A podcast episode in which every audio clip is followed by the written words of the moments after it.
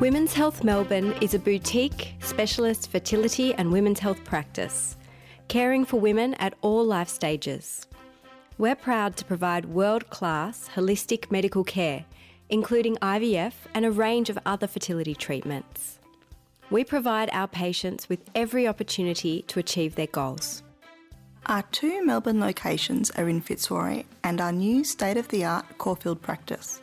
Reach us at womenshealthmelbourne.com.au and you can follow both Women's Health Melbourne and Dr. Raelia Lew on the socials.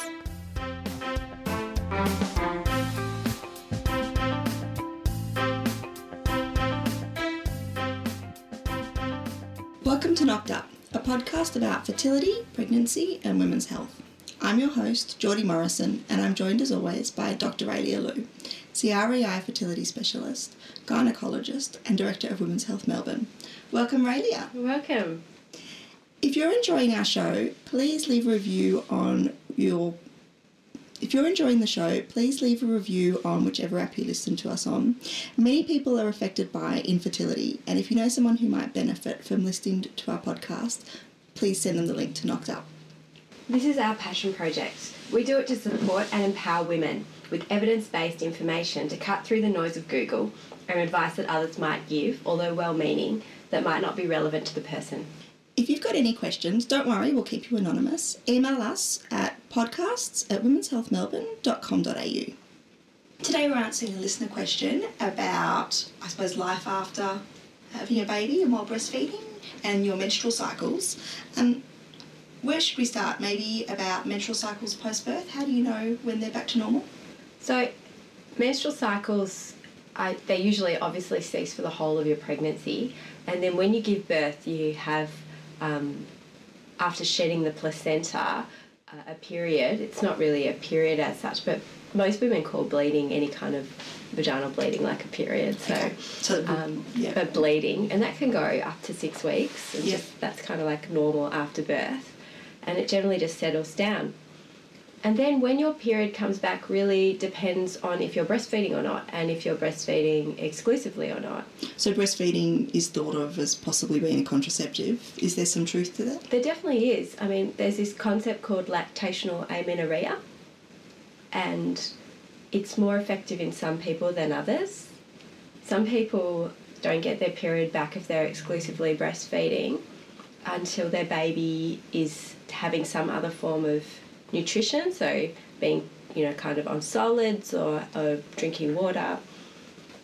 Because exclusively breastfeeding uh, releases a lot of prolactin, and it, if you're feeding around the clock and feeding on demand, um, that prolactin pulsing is really significant and it suppresses your release of the little hormones in the brain called gonadotrophins that tell the ovary to get a follicle ready to ovulate. Mm-hmm.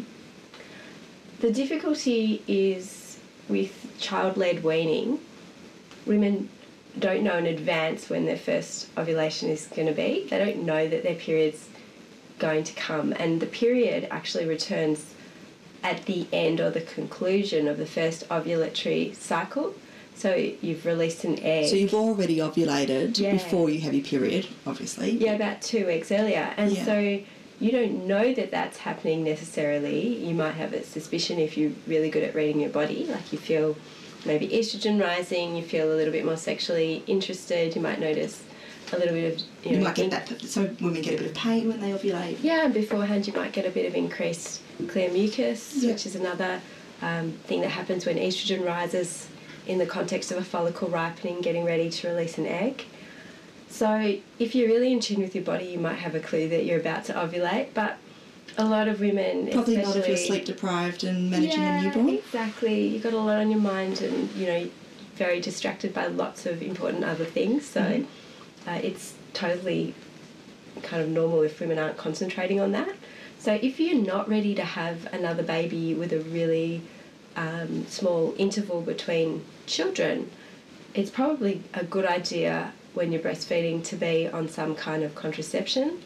And the advice, the formal advice, is that if you're not breastfeeding or you're not breastfeeding exclusively, then contraception should be offered at six weeks after giving birth And if you are breastfeeding exclusively, contraception should be offered at 12 weeks after giving birth.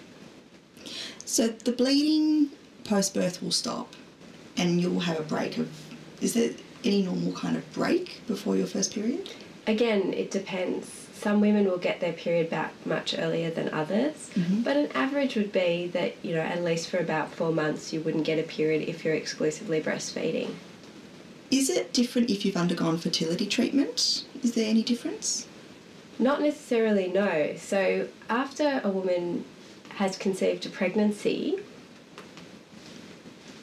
a pregnancy is a pregnancy, and the body reacts in the way of, you know, kind of any woman, whether she's needed help to conceive or not.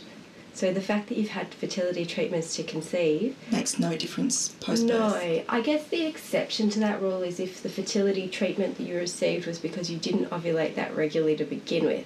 Okay. So if you were somebody who had um, polycystic ovarian syndrome, for example, and you needed help with ovulation induction to get pregnant because you weren't ovulating and releasing an egg before, then you may have what we call menstrual dysfunction or ovulatory dysfunction and not have regular ovulation return after you have a baby because fundamentally not much may have changed. And that makes it even harder to know if, especially if you're one of these um, women who has occasional ovulation as opposed to not at all, when it's going to happen. It's very disorienting.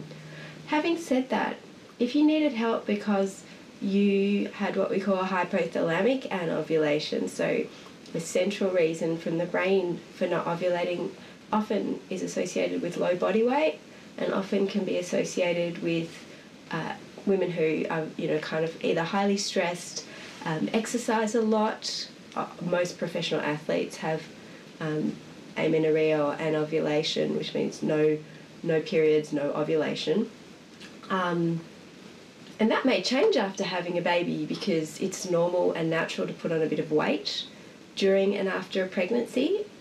And so it could be that the pregnancy and associated weight gain might actually improve the regularity of some people's ovulation. If um, you get pregnant while you're breastfeeding, that would be because of what we spoke about earlier about how if you're not breastfeeding exclusively, you'll have ovulated and you may not even notice. Yeah, and that actually is important for women who don't want to get pregnant because it is important to know that there are lots of contraceptive methods that you can use while you are breastfeeding if you want to space your kids. So Are there any methods in particular that are good while breastfeeding? There are a couple that are uh, used commonly, so it really depends on the interval that you want between kids. If you've given birth naturally, I think a really nice, and even if you've had a Caesar, but I tend to wait a little bit longer, a really nice method is the Mirena IUD or the, the progesterone IUD. But a levonorgestrel or progesterone IUD releases a very, very low level of local hormone into the uterine environment. So you still, uh, if you're ovulating, you still ovulate. If you're breastfeeding, very little hormone, if any, gets to the milk, and nothing's going to disrupt um, the supply. Nothing's going to get to the baby, and you don't have to remember to take it. So another very popular option is the progesterone only mini pill. Uh, the progesterone only mini pill, however, has a very short little window of opportunity to take it every day for it to be effective. You actually have to take it within two hours, it's a two hour window. So, for women who are used to taking a combined oral contraceptive pill, they'll know that there's a 12 hour window. So, if you forget it or you sleep in or, you know, kind of it's the weekend, you can take it with a bit of leniency. But with the mini pill, you really have to take it at the same time every day. So, that's pretty challenging when you've got a newborn. Uh, and some of us, myself included, beyond the newborn period, still had babies getting up in the middle of the night and feeding multiple times in the night. So it's um, it's a little bit haphazard. So if, if you do want to take a mini pill, what I suggest is a good approach is to keep it in your handbag and take it at a time that you're consistently awake during the day. So maybe So rather than maybe thinking morning or, or evening, yeah, Yeah, you think and yeah, maybe middle of the day, and set an alarm on your phone to remind you. Mhm. When it's due and also maybe a backup alarm. Yeah. Uh, and that helps women get into a pattern with the mini pill. But Yeah. the Mirena is kind of set and forget compared to the mini pill. Mhm. And also, copper IUD is very effective, and Yeah. that's non hormonal. As are condoms. Yeah, the only problem with the copper IUD that I find and why I don't use it that much is that it does tend to make periods heavier and more painful because its mechanism of action is local irritation. It's releasing this copper oxide into the uterus and its job is to irritate the lining. Whereas the progesterone only IUD has the opposite effect. It's kind of a bit of a calming effect on the uterus and keeping the lining thin and serene. And so women tend to either not have a period or have a really light period, uh, which is kind of the opposite effect. Uh, but some women are really sensitive to hormonal effects, no matter how the how low the dose is, and uh, you know won't tolerate a progesterone IUD. It's the minority of people that are in that boat, the vast minority. Yeah, other options you can have Implanon, which is a little rod. That's, is that the thing in your arm? Yeah, it's a it's the etonogestrel rod. It's another kind of progestogen. Um, it can be used uh, straight away after giving birth, and it won't disturb breast milk either. Uh, it lasts for three years, and it does have, I think, not as great a side effect profile as the other methods, because there's a lot of women who suffer breakthrough bleeding with that method, but it's certainly reliable.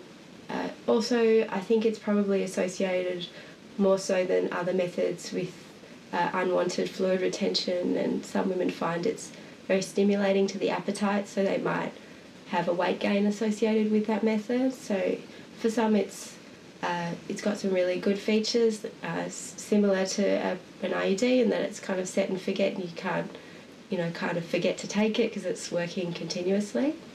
Uh, but it's got some downsides as well. Uh, and it unfortunately leaves a tiny little scar and has to be taken out with a little procedure when the time comes that you want to have another baby or change methods or it runs out of Mhm. contraceptive. Another option is the uh, natural tracking method, so Billings method. Uh, having said that, you really have to be all over your cycle, have a regular cycle, and know when you're ovulating for that to have any chance of being effective. It's much more effective when combined with condoms, so in using condoms at a certain time of the month. Mm-hmm. Remembering that when we're ovulating, we're feeling the most interested in sex.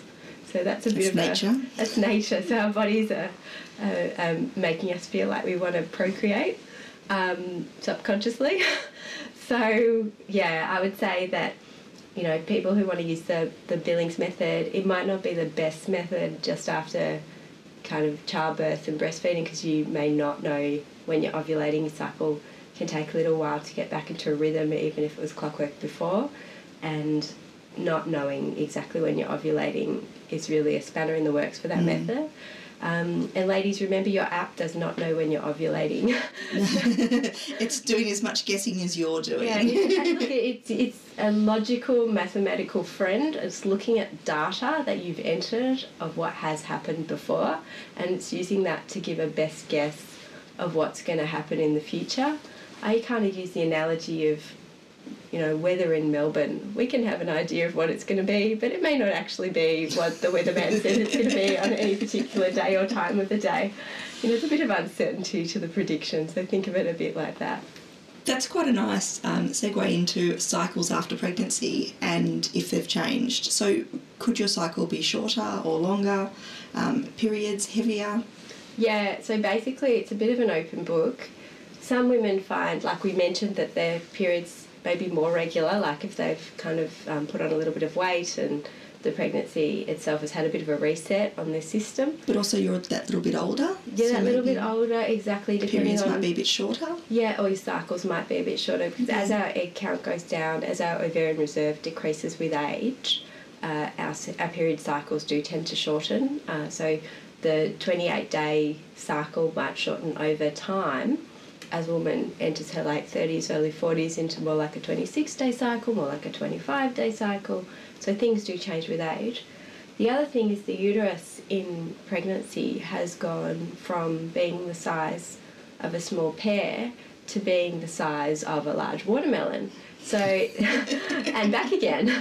And it never quite goes back to exactly what it was before. The, there's been a lot of what we call muscular hypertrophy, which means the muscle cells grow and increase in size.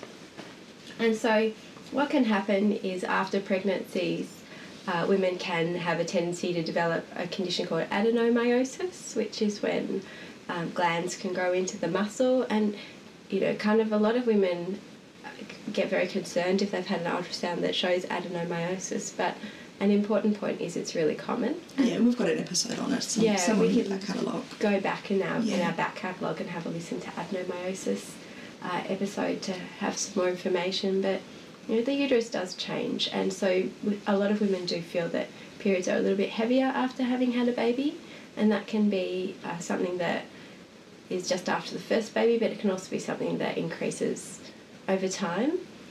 The other thing is, as we get older, we do collect pathology and things like fibroids, which are little swells in the muscle of the uterus, little benign tumours of the uterus, are common and they do grow in pregnancy. So the hormones of the pregnancy do encourage these fibroids to grow so they can change shape and they can uh, change the way that they impact your cycle. So that's something that can happen during a pregnancy and impact cycles after a pregnancy. So I think it's fairly safe to say that if you're thinking that you're going to want a gap between children, that you should probably start think you should probably start talking to your GP about that before you give birth. Yeah. Look, another thing to say is that breastfeeding is something that is very, very special and it's very bonding. And while not everybody can breastfeed, so it's important not to, you know, kind of blame and stigmatize women who can't breastfeed or who choose not to breastfeed for various reasons. Uh, some women do enjoy it and want to keep going, and babies can enjoy it, and it can be a very special bond. So, another question that I'm often asked is Can I keep feeding while I'm trying to conceive? And often what happens is women go from exclusively breastfeeding to feeding occasionally, feeding in the morning with a cuddle, feeding before bed, um, often comfort feeding because after a while the nutritional uh, component is the minority of what the, the baby's getting there. They're eating, they're on solids, they're getting a lot of nutrition from other sources, but they still enjoy a feed. In that context, a woman will usually have a menstrual cycle return to regular and if you're not feeding exclusively, if you're feeding occasionally, regularly, but not kind of supplying the baby with the majority or child with the majority of their nutrition, then your menstrual cycle really should have returned. And if it hasn't returned, you really should maybe be investigated as to why that is because there can be other reasons that are implicated, be it a hormonal imbalance or be it polycystic ovarian syndrome and if you really, really would like to conceive again, but you would also value being able to continue feeding, uh, that's something that can be supported by a fertility specialist. So you don't have to stop breastfeeding in order to have another baby. And many mums are able to continue to breastfeed their baby or small child and conceive again. And many women do conceive again without really meaning to, I guess, incidentally, while breastfeeding because they didn't realise they were ovulating. Thank you, Raelia. Pleasure. Thank you for listening to today's episode of Knocked Up. For more information on breastfeeding and conceiving after having a baby, general fertility and women's health, please visit womenshealthmelbourne.com.au. We've got a huge back catalogue, including episodes on a adenomyosis and fibroids and a few other things that we mentioned in this episode. Definitely worth checking out the back catalogue. And by subscribing to our podcast, you won't miss an episode. And please give us a five star review, it helps others find us. Our mission is to empower women seeking real, honest, and accurate fertility advice. We appreciate your help. You can always follow us on the socials at Women's Health Melbourne and Dr. Raelia Lew. And of course, if you've got any questions, please email them through to podcast at Women's Health Melbourne. And obviously, we'll keep them anonymous like we have here. And we'll be back with another episode soon.